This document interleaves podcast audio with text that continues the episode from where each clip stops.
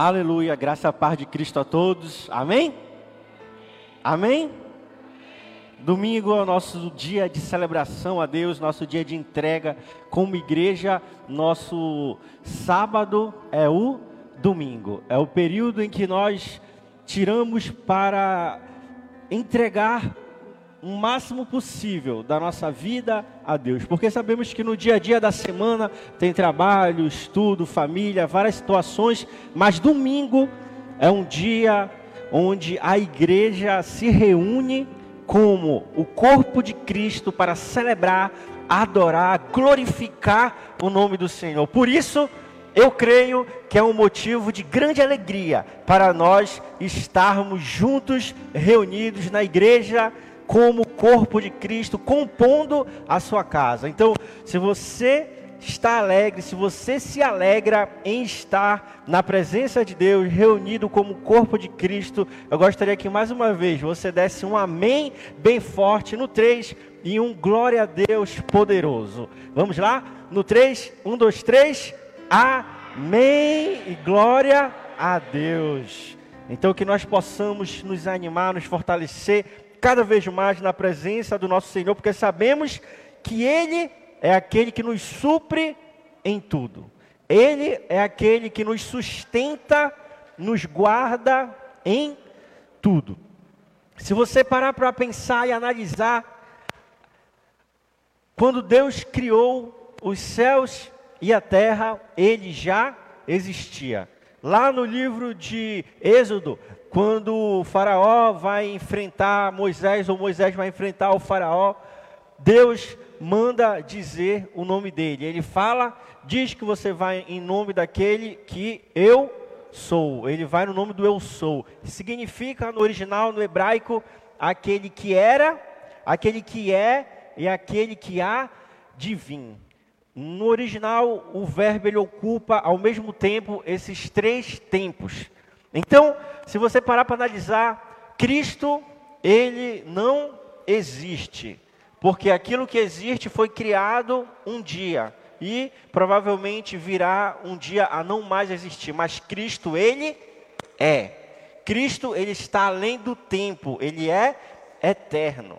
E dentro dessa grandiosidade de Deus, ele criou os céus, criou a terra, criou nós, os seres humanos do pó da terra. Mas a promessa dele é que um dia nós viveremos eternamente com ele no céu, nos céus.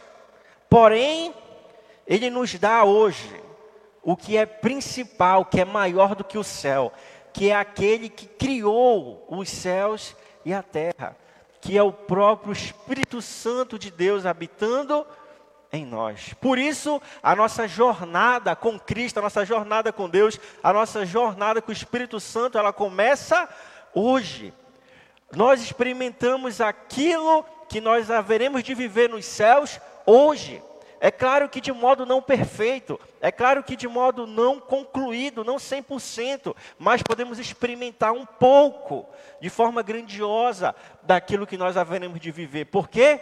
Porque o eterno vive em nós. Porque o dono dos céus e da terra habita em nós. O Jeová Rafá, o Deus que cura, habita em nós. O El Shaddai, o Deus Todo-Poderoso, habita em nós. Por isso, nós temos o potencial de sabermos que Deus, ele tem coisas ainda maiores para nós. Por isso, se alegre, se alegre porque Deus há de fazer grandes coisas na nossa vida, na nossa família, no nosso trabalho, em todas as áreas da nossa vida. E eu gostaria que você já abrisse a sua Bíblia lá em João capítulo 13. João capítulo 13. Vamos ler do versículo 1 ao versículo 17.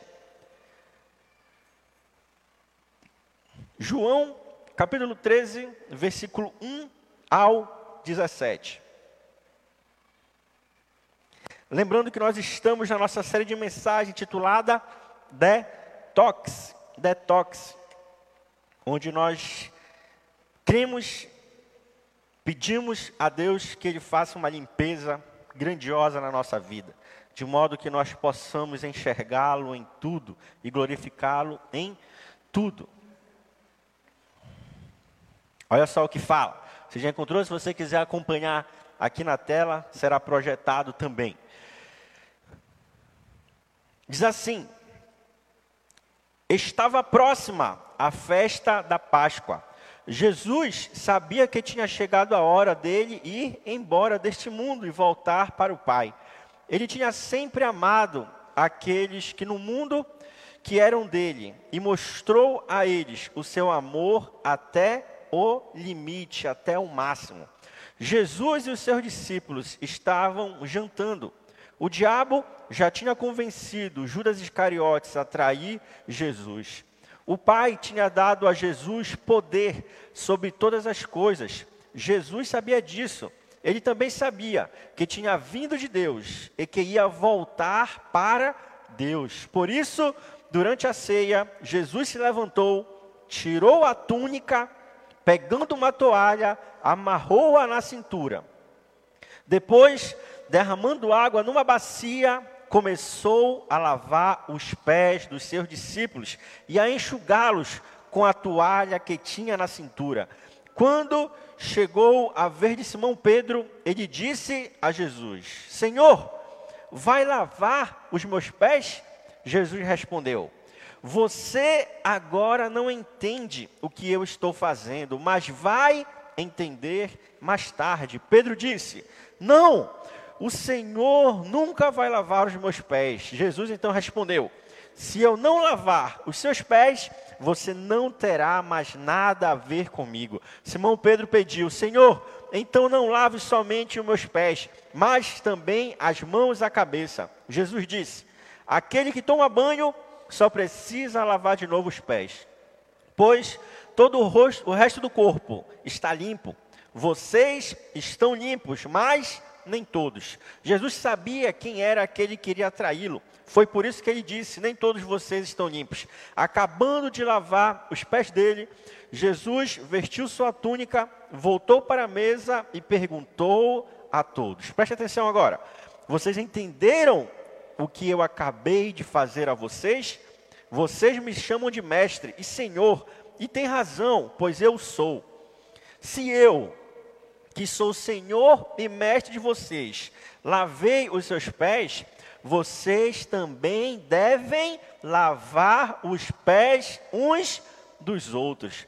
Eu fiz isto para servir de exemplo a vocês. Assim como eu fiz a vocês, também façam uns aos outros. Digo a verdade a vocês: o servo não é superior ao seu senhor, assim como o mensageiro não é superior a quem o enviou. Vamos ler o 17 juntos, no 3? 1, 2, 3. Se vocês entenderem estas coisas, serão felizes se as praticarem. Feche seus olhos, põe a mão no seu coração, vamos orar a Deus. Senhor, te pedimos esta noite, meu Pai, que o Senhor fale aos nossos corações. Deus, que aquilo que o Senhor fez àqueles discípulos, lavando os seus pés, seja uma realidade na nossa vida hoje e que nós possamos entender o seu exemplo e não somente isso, praticar também o exemplo que o Senhor nos deu, para que nós sejamos felizes aqui nesta terra, em nome de Jesus. Amém. Aleluia. Você sabe que o livro de João, ele é um livro que não contém parábolas.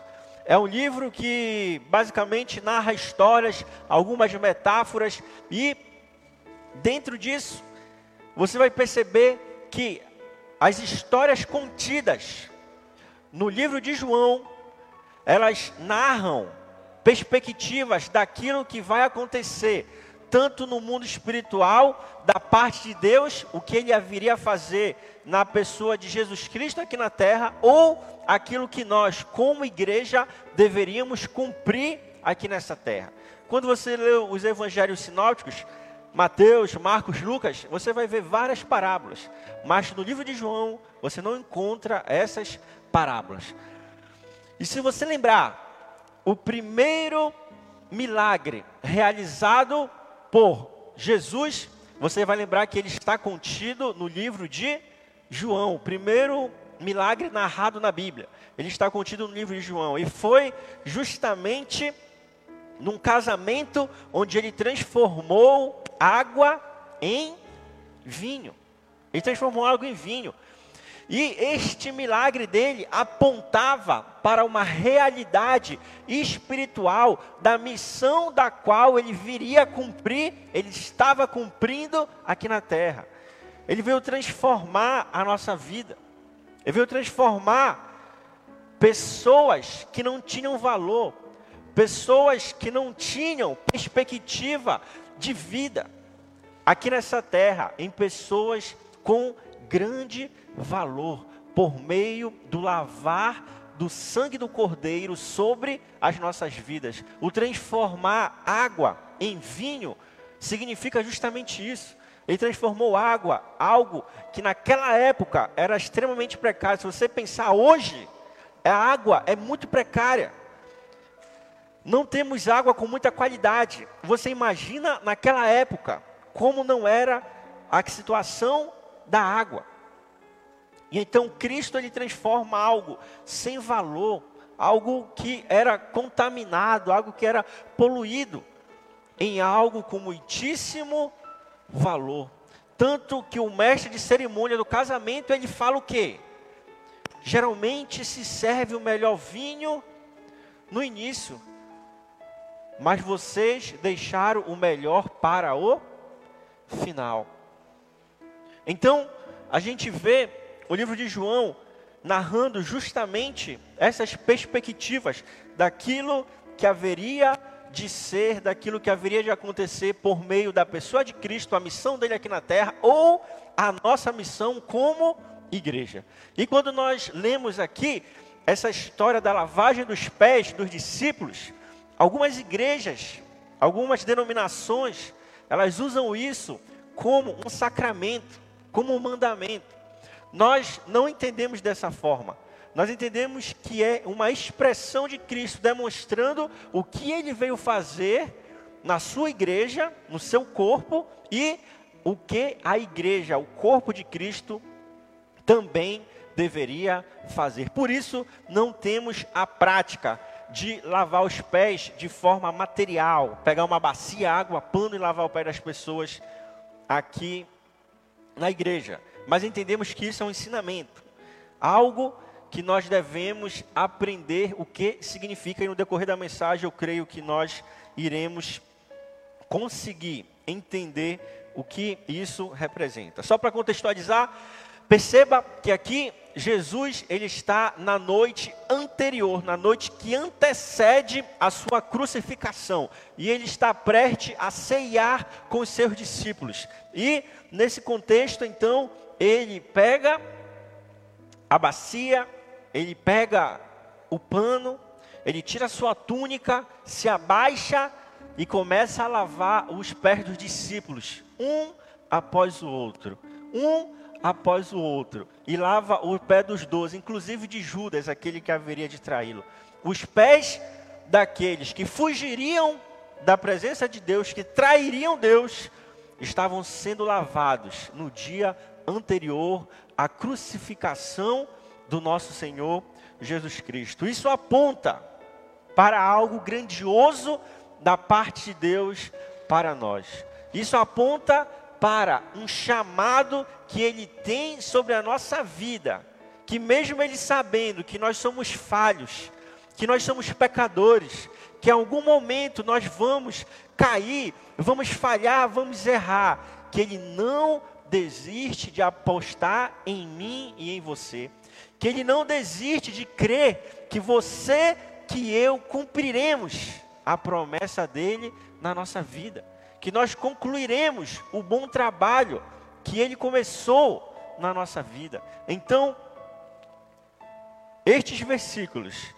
que narram a lavagem dos pés dos discípulos, eles falam sobre nós termos comunhão com Deus, apesar das nossas falhas. E não é uma simples demonstração de humildade. Tanto que quando Pedro pergunta e fala, na verdade, Pedro fala para Cristo que não precisaria lavar os pés dele, ele não deixaria Cristo lavar os seus pés. Cristo fala para ele: se você não deixar eu lavar os seus pés, você não tem parte comigo. Você não tem comunhão comigo, você não tem um relacionamento comigo. Então o que Jesus estava fazendo ali não era uma simples demonstração de humildade. Não, era algo que tinha uma significância, uma extensão, uma profundidade muito maior. Na verdade, implicava na nossa própria relação com Cristo. Então, avançando para o primeiro ponto, para que nós possamos começar a entender um pouquinho melhor do que Jesus estava fazendo. Lembre, na época de Cristo, não existia asfalto, não existia paralelepípedos, blo broquetes como existe hoje. As ruas, elas eram em sua grande maioria ruas de terra, ruas de terra.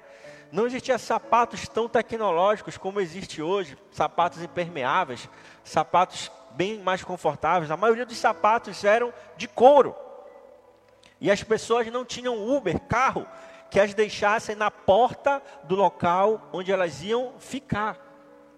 Então elas geralmente caminhavam muito, quilômetros, para se dirigir de um local ao outro. Aí agora você imagina a situação do pé daquela pessoa que caminhou durante quilômetros, horas, até chegar ao seu destino. Muita poeira no pé, e você lembra que qual era o meio de transporte deles? Cavalo, boi, camelo. E eles iam passando pela estrada e as necessidades fisiológicas dele iam ficando na estrada e se misturando com a terra.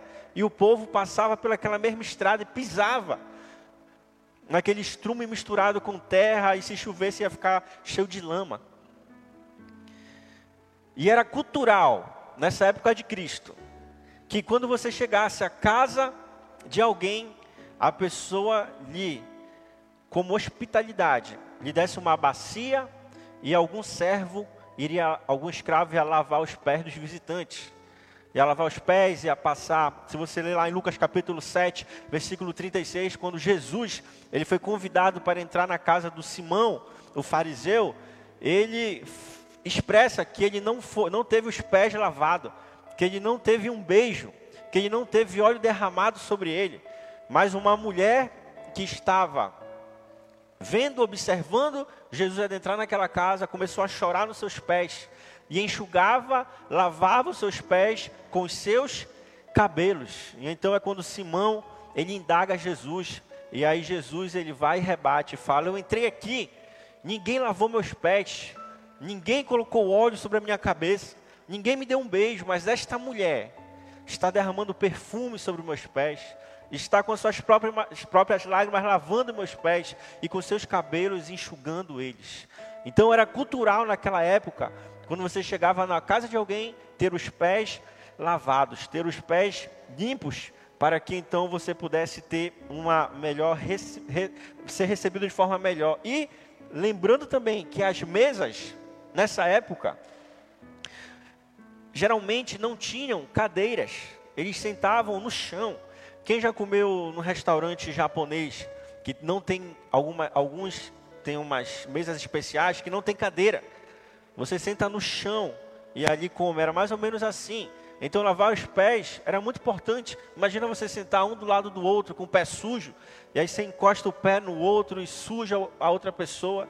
Então a lavagem dos pés era algo extremamente importante. Jesus tendo participado desta cultura e tradição, ele tira algumas lições importantíssimas para a sua igreja. E a primeira lição que podemos aprender com essa prática de Jesus de lavar os pés dos discípulos é que tirar o pó dos pés significa uma limpeza dos pecados. Tirar o pó dos pés significa uma limpeza dos pecados. Você lembra quando Jesus foi lavar o pé de Pedro? Pedro falou: Senhor, não vou deixar você lavar meus pés. Jesus rebate, fala: Se você não deixar, você não tem parte comigo. Então Pedro vai e fala de novo: Então, Senhor, não lave só meus pés, lave minha cabeça, minhas mãos, me lave logo inteiro. E Jesus falou: Quem já tomou banho precisa lavar somente os pés. Aqui, lavar o corpo inteiro, tomar banho, aponta para o novo nascimento, aponta para aceitar Cristo como seu Salvador, aponta para o sangue do Cordeiro derramado sobre nós. E o que significa então lavar os pés? O que significa ter somente os seus pés lavados? Queria que só que você lembrasse comigo. Lá em Gênesis, o ser humano, ele foi criado do pó da terra. Foi criado do pó da terra. E o corpo material foi criado desse pó. E Jesus e Deus veio e soprou sobre suas narinas o sopro da vida, e então o ser humano se tornou alma vivente. Após Deus criar o homem e da sua costela criar a mulher, eles tiveram o episódio do pecado com a serpente. E após a serpente enganar o homem e a mulher, Deus falou para a serpente: Você rastejará sobre o seu ventre e se alimentará do pó da terra. Tem alguém aqui que é especialista em serpente, algum biólogo, alguma coisa? Tem? Algum biólogo, algo assim? Mas quem já viu serpente se alimentando de terra? Quem já viu? A serpente ela não se alimenta do pó da terra. Ela se alimenta ou de outros animais, salvo engano, algumas se alimentam também de frutas, mas em seu geral, serpentes, cobras, elas são carnívoras. Mas então por que Deus falou que ela se alimentaria do pó da terra? Porque ele estava falando no mundo espiritual. Ele estava falando aqui não para serpente ou animal, ele estava falando para Satanás. Estava falando para Satanás. Ele estava falando: você se alimentará do pó da terra. E o ser humano, na sua estrutura física, ele foi criado do pó da terra. Em outras palavras, os demônios, Satanás, eles se alimentam do pecado do ser humano. Por isso, eles necessitam que nós estejamos sempre pecando, para que o propósito de vida deles se cumpra. Então perceba agora, quando Jesus ele lava o pé dos discípulos, ele está limpando eles do pecado. Ele está limpando eles do pecado. Mas se eles já haviam sido salvos, se eles já haviam tomado banho, o sangue do cordeiro já estava sobre eles, que pecado são esses que eles cometeram? Foram pecados que não levam à perda da salvação. Foram pecados que muitas vezes nós, como cristãos, cometemos. Às vezes em casa a gente se estressa com a nossa esposa, se estressa com os filhos, ou a esposa se estressa com o marido, ou no trabalho a gente comete um pecado, ou andando, caminhando pela rua, algo acontece, e a gente, por um desvaneio da nossa cabeça, a gente acaba pecando, às vezes sem, sem querer, sem pensar, mas a gente peca. Porém, logo vem o arrependimento, a gente percebe, Deus, não deveria ter feito isso, me perdoe. A gente percebe que não foi um desvio, você não se desviou do caminho. Mesmo na, na caminhada, você apenas tropeçou, cometeu um erro. Não se afastou do centro da vontade de Deus. Então, esse é um tipo de pecado. E é um tipo de pecado que geralmente ele é recorrente na vida do ser humano. A gente falha no trabalho, falha em casa, falha com os amigos, com os colegas, falha na igreja, falha em vários locais. Só que algumas vezes esses pecados, mesmo sendo perdoados lavados, fica como se fosse uma mancha na nossa roupa. Sabe quando você tem uma roupa clara que você lavou ela, foi bem lavada, mas ficou uma mancha nela, e aquela mancha para sair, ela demora mais. Às vezes nem sai. Às vezes isso são bloqueios que, os, que o pecado deixa na nossa vida. Às vezes a gente está na comunhão da igreja, servindo a Deus, dando o nosso melhor, fazendo o nosso melhor a Deus. Cometemos uma falha e aquilo nos bloqueia. Pedimos perdão a Deus, Deus nos perdoou, Deus nos limpou, nos purificou. Mas a gente fica meio que bloqueado. A gente não consegue mais fazer aquilo que a gente fazia outrora.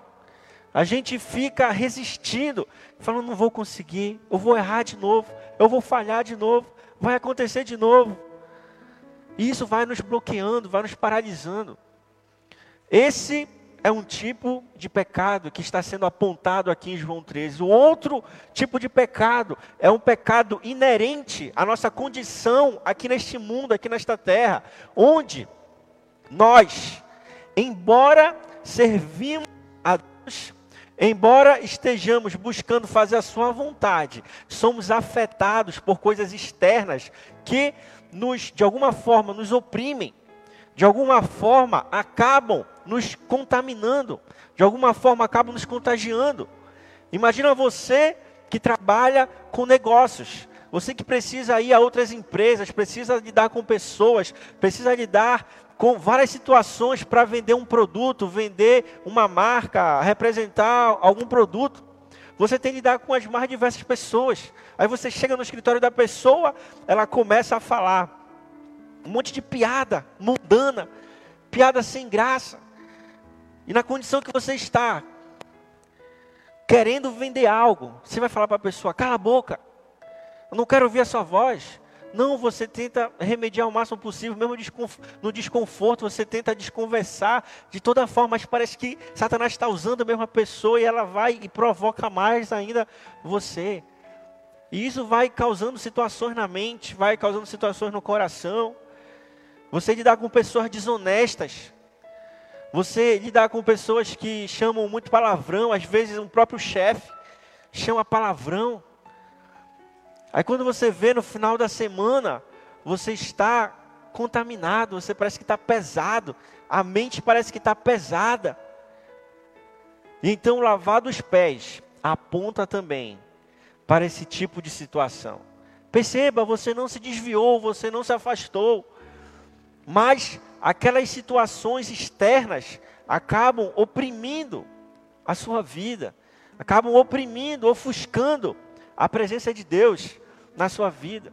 Quem já, quem já teve a experiência de andar no comércio para comprar muitas coisas ou pesquisar preço, se você foi de chinelo, de sandália, você percebe que se você passou uma manhã inteira, uma tarde inteira andando, no final da tarde, você está com as mãos preguentas, pegou muita coisa, deu mão para um, deu mão para outra, os pés estão preguentos e parece que você está imundo.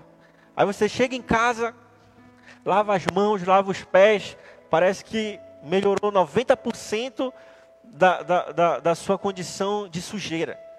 É mais ou menos isso que acontece aqui. É mais ou menos essa situação.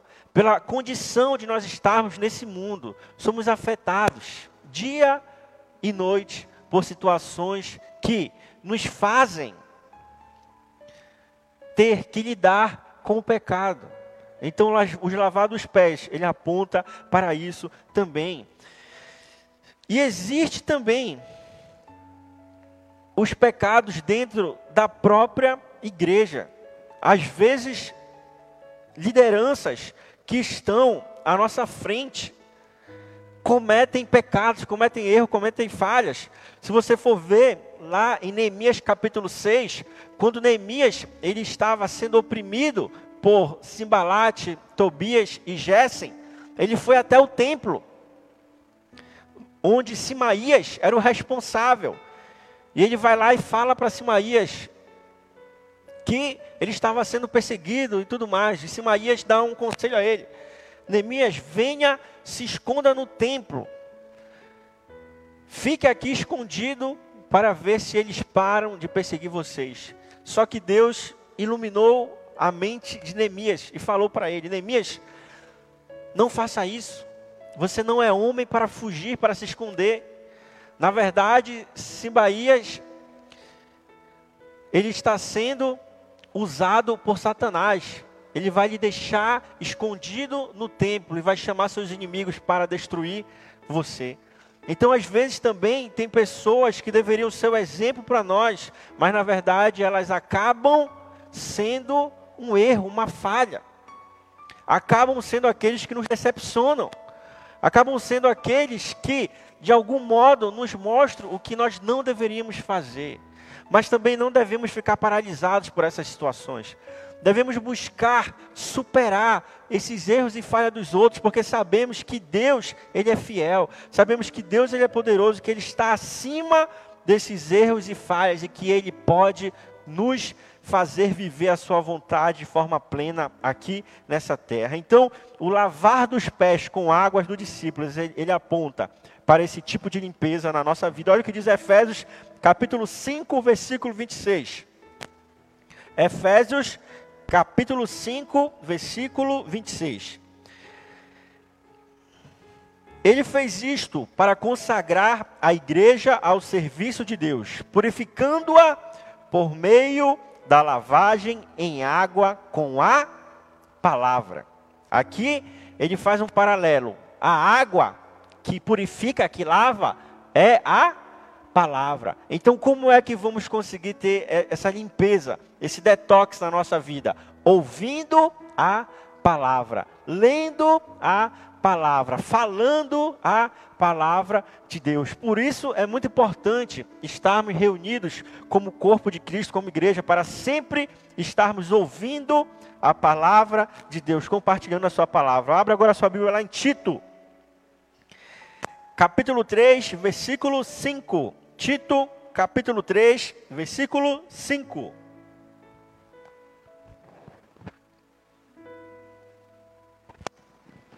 Diz assim: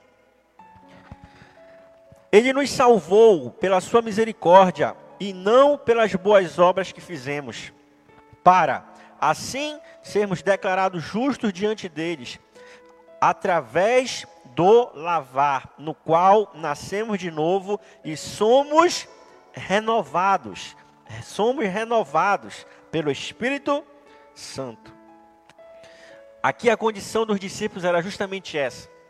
Eles estavam sendo renovados pelo lavar do Espírito Santo. E assim nós também, como corpo de Cristo, igreja, quando nos reunimos, louvamos a Deus, oramos, intercedemos juntos, ouvimos, compartilhamos a palavra de Deus juntos, somos renovados pela palavra de Deus, pela ação do Espírito Santo na nossa vida. Então, o lavar, ele opera dessas duas formas. Seja por meio da palavra que nos purifica, seja por meio da ação do Espírito Santo que nos renova, nos fortalece reacende a chama de Deus no nosso coração para servir a Ele. Aquela chama do primeiro amor, do melhor amor por Deus, ela não irá se apagar. O Espírito Santo de Deus irá remover os pecados da nossa vida, as falhas, os traumas, irá fazer com que nós possamos viver de forma plena, digna à vontade dele na nossa vida. Segundo ponto, para nós já avançarmos para encerrar.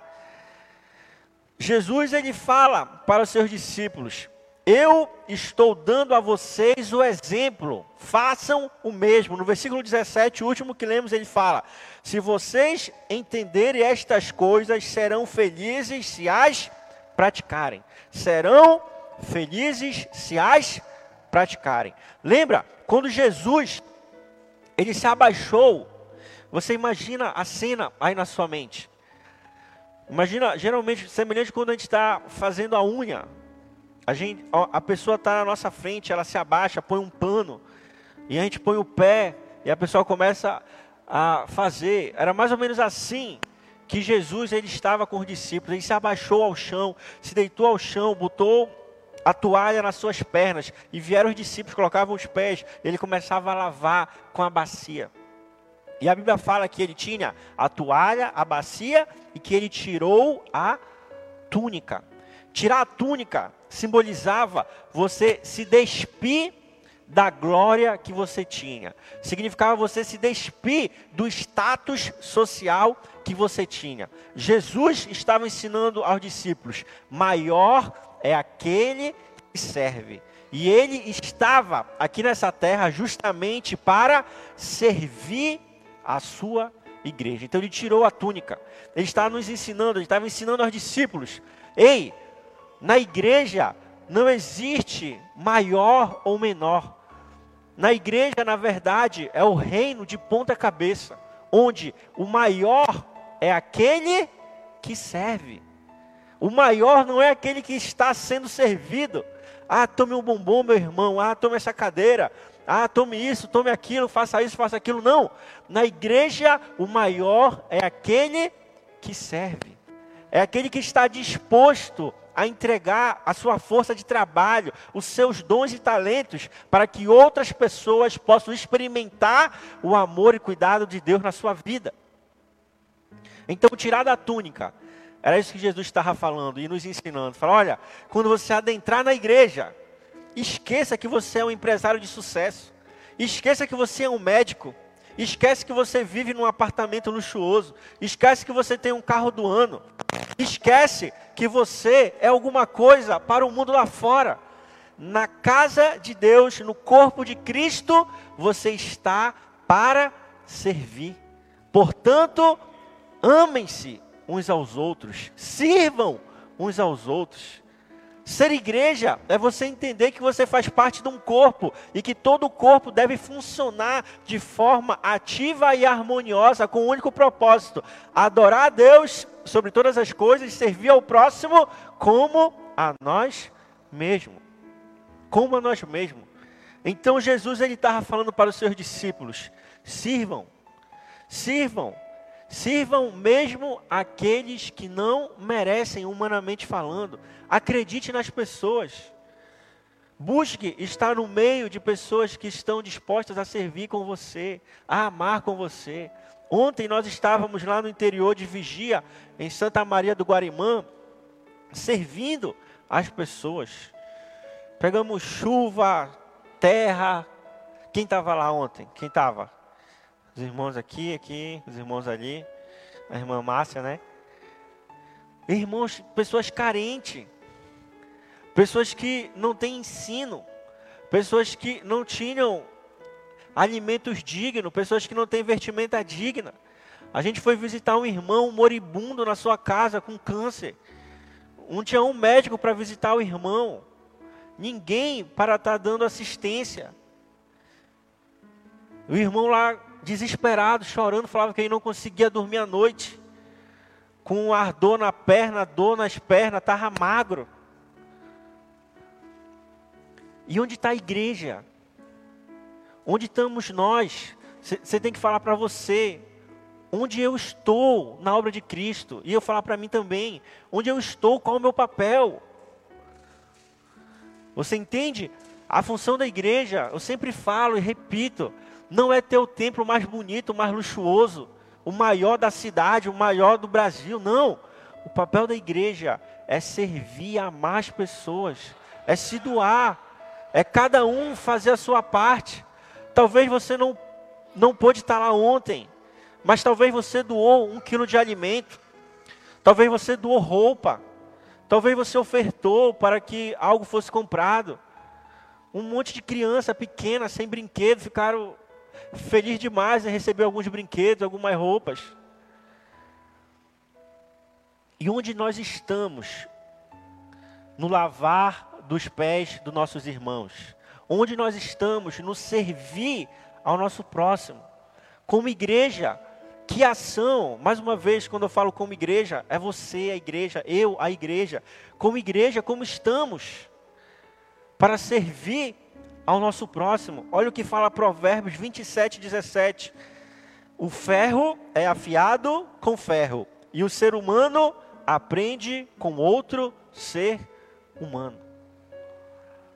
Aqui está falando justamente sobre isso. Nós aprendermos e ensinarmos uns com os outros, ajudarmos uns aos outros, sermos companheiros de missão, de propósito, uns para com os outros.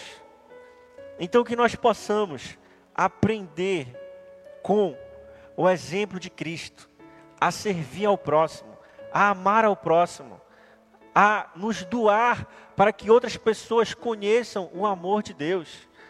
Para que se tem alguém que está afastado da igreja, visitarmos essa pessoa, levarmos uma palavra de Deus a ela. Que se há alguém que está triste, se há alguém que está de algum modo distante da presença do Senhor, nós estarmos lá junto, falar, meu irmão, Deus confia em você, Deus tem um chamado para você, Deus conta com você. Se alguém passando fome, que nós tragamos um alimento, uma cesta, e possamos compartilhar com essa pessoa. Se falta algo a alguém, que nós possamos ser agentes de Deus para ajudar. orar junto, chorar junto. Se for para se alegrar, comemorar, se alegrar também juntos. Mas sermos ativos na igreja. Há a necessidade do cristão ser ativo na igreja. E isso passa pelo lavar dos nossos pés. Isso passa por nós estarmos convivendo como igreja, sendo, sendo purificados, lavados como igreja. E ao mesmo tempo passa por nós estarmos também lavando os pés uns dos outros. Sendo ativo na igreja, na, no propósito de Deus para nós. Você imagina o corpo de Cristo, nós, o corpo. Se você for o braço do corpo, você está parado, o corpo está aleijado. O corpo está aleijado, e isso é culpa sua, isso é culpa minha, por, por nós não estarmos fazendo a nossa parte. Ontem, quando nós fomos lá para o, fazer ação social no interior, o pastor Heraldo, que é o responsável por ação social, ele não pôde ir porque ele está doente. Poderíamos dar, eu poderia dar mil desculpas para não ir. Olha pessoal, o pastor Heraldo não está, é ele quem reúne, ele quem conhece as pessoas que fazem parte, ele que distribui tudo, as roupas, é ele que tem tudo dividido, a quantidade de cesta. Ele... Podia dar um monte de desculpa. E nem se importar com o pessoal que estava lá esperando. Fala, ah, a gente marca outra data. Mas não, a gente precisa assumir a nossa responsabilidade.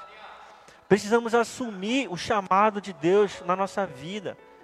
Precisamos multiplicar os talentos que Deus deu a nós. E eu falo isso para vocês, não querendo me exaltar de forma alguma. Deus conhece o coração de cada um de nós. Mas de desafiar cada um de nós, desafiar cada um de nós a vivermos verdadeiramente o chamado de Deus. De vivermos verdadeiramente como a, o corpo de Cristo aqui na terra. Senão o tempo passa, as forças se vão, e o que nós poderíamos fazer para que outras pessoas conhecessem a Cristo, o seu amor, o seu cuidado, não fizemos. E as pessoas não conheceram a Cristo, talvez por culpa nossa, talvez pela a nossa não movimentação, talvez pelo nosso não agir.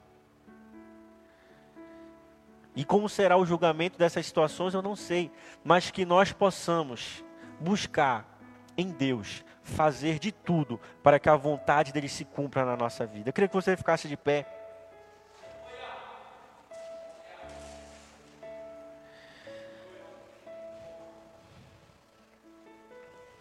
E eu queria que você trouxesse a sua memória agora. Se tem algo na sua vida que lhe afeta, se tem um pecado na sua vida que você fala, Senhor, esse pecado é recorrente, eu não consigo vencê-lo, parece que ele sempre volta. Queria que você colocasse diante de Deus e visse Deus lavando seu, os seus pés, lavando o seu pecado nessa noite. Queria que você visse Deus apostando em você. Queria que você olhasse e percebesse que Deus, Ele não desiste de você. E que Ele tem um propósito, um chamado inabalável para a sua vida. Ou talvez você tenha passado por situações na sua vida que lhe entristeceram, lhe afastaram do centro da igreja, lhe afastaram do centro do, da convivência do corpo de Cristo. E você precisa do lavar da palavra, do renovar do espírito. Fale com Deus nesse momento também. Eu creio que essa noite é uma noite onde Deus ele quer nos lavar, nos purificar, fazer um detox na nossa vida e nos levar a fazer com que outras pessoas sejam recuperadas, trazidas de novo do reino das trevas para o reino dos céus e viver o melhor de Deus aqui nessa terra. Fale com Ele nesse momento, a gente vai louvar, depois vamos continuar orando ao Senhor. E eu gostaria que você falasse com Deus. Você conhece a sua vida melhor do que eu, você conhece a sua história melhor do que eu, você conhece o chamado de Deus na sua vida melhor do que eu. Fale para Ele agora, Senhor, renova esse chamado. Senhor, restaura essa chama no meu coração. Senhor, me limpa, me lava das minhas falhas, dos meus pecados e me faz viver o teu melhor nesta terra. Aleluia. Ore a Deus nesse momento. Põe a mão no seu coração e fale com Ele nesse momento. Fala, Senhor, para onde eu irei, Deus? Se tudo que me traz até aqui hoje é o teu chamado, se tudo que me traz até aqui hoje é o teu favor, se eu estou aqui hoje, Deus, é porque o Senhor cuidou de mim, é porque o Senhor abriu as portas, é porque o Senhor me sustentou, é porque o Senhor tem sido bondoso, misericordioso e cheio de graça para com a minha vida, para com a minha família, para com os meus filhos. Senhor, eu te peço nesta noite que o Senhor me lave, que o Senhor me lave, Deus, e tire toda a impureza da minha vida, que toda a mancha do pecado, toda cicatriz do pecado seja hoje, Deus, lavada, purificada, arrancada da minha vida, Deus, e substituída pelo selo do Teu Espírito, pelo selo do Teu Espírito Santo. Purifica a nossa mente, purifica o nosso coração, purifica nossas mãos, purifica, Senhor Deus, nossos pensamentos. Faz com que toda cicatriz seja sarada, que toda cicatriz, Deus, seja anulada da nossa vida e que nós possamos, meu Pai, viver o teu melhor aqui nesta terra e também sermos, Deus, agentes de cura para aquelas pessoas que necessitam, que possamos, Deus, colocar as mãos no arado, colocar as mãos no arado, carregar a nossa cruz carregar nos nossos ombros o chamado que o Senhor tem para nós, levar pessoas a te conhecerem, levar pessoas a te servirem, Deus. É o que nós te pedimos. Renova, Senhor, a nossa vida. Renova, Senhor, o nosso chamado. Renova a nossa comunhão, relacionamento contigo, meu Pai. É o que te pedimos, Senhor. É o que te agradecemos, Deus. Em nome de Jesus. Amém. Amém. Aleluia. Uma salva de palmas a Deus.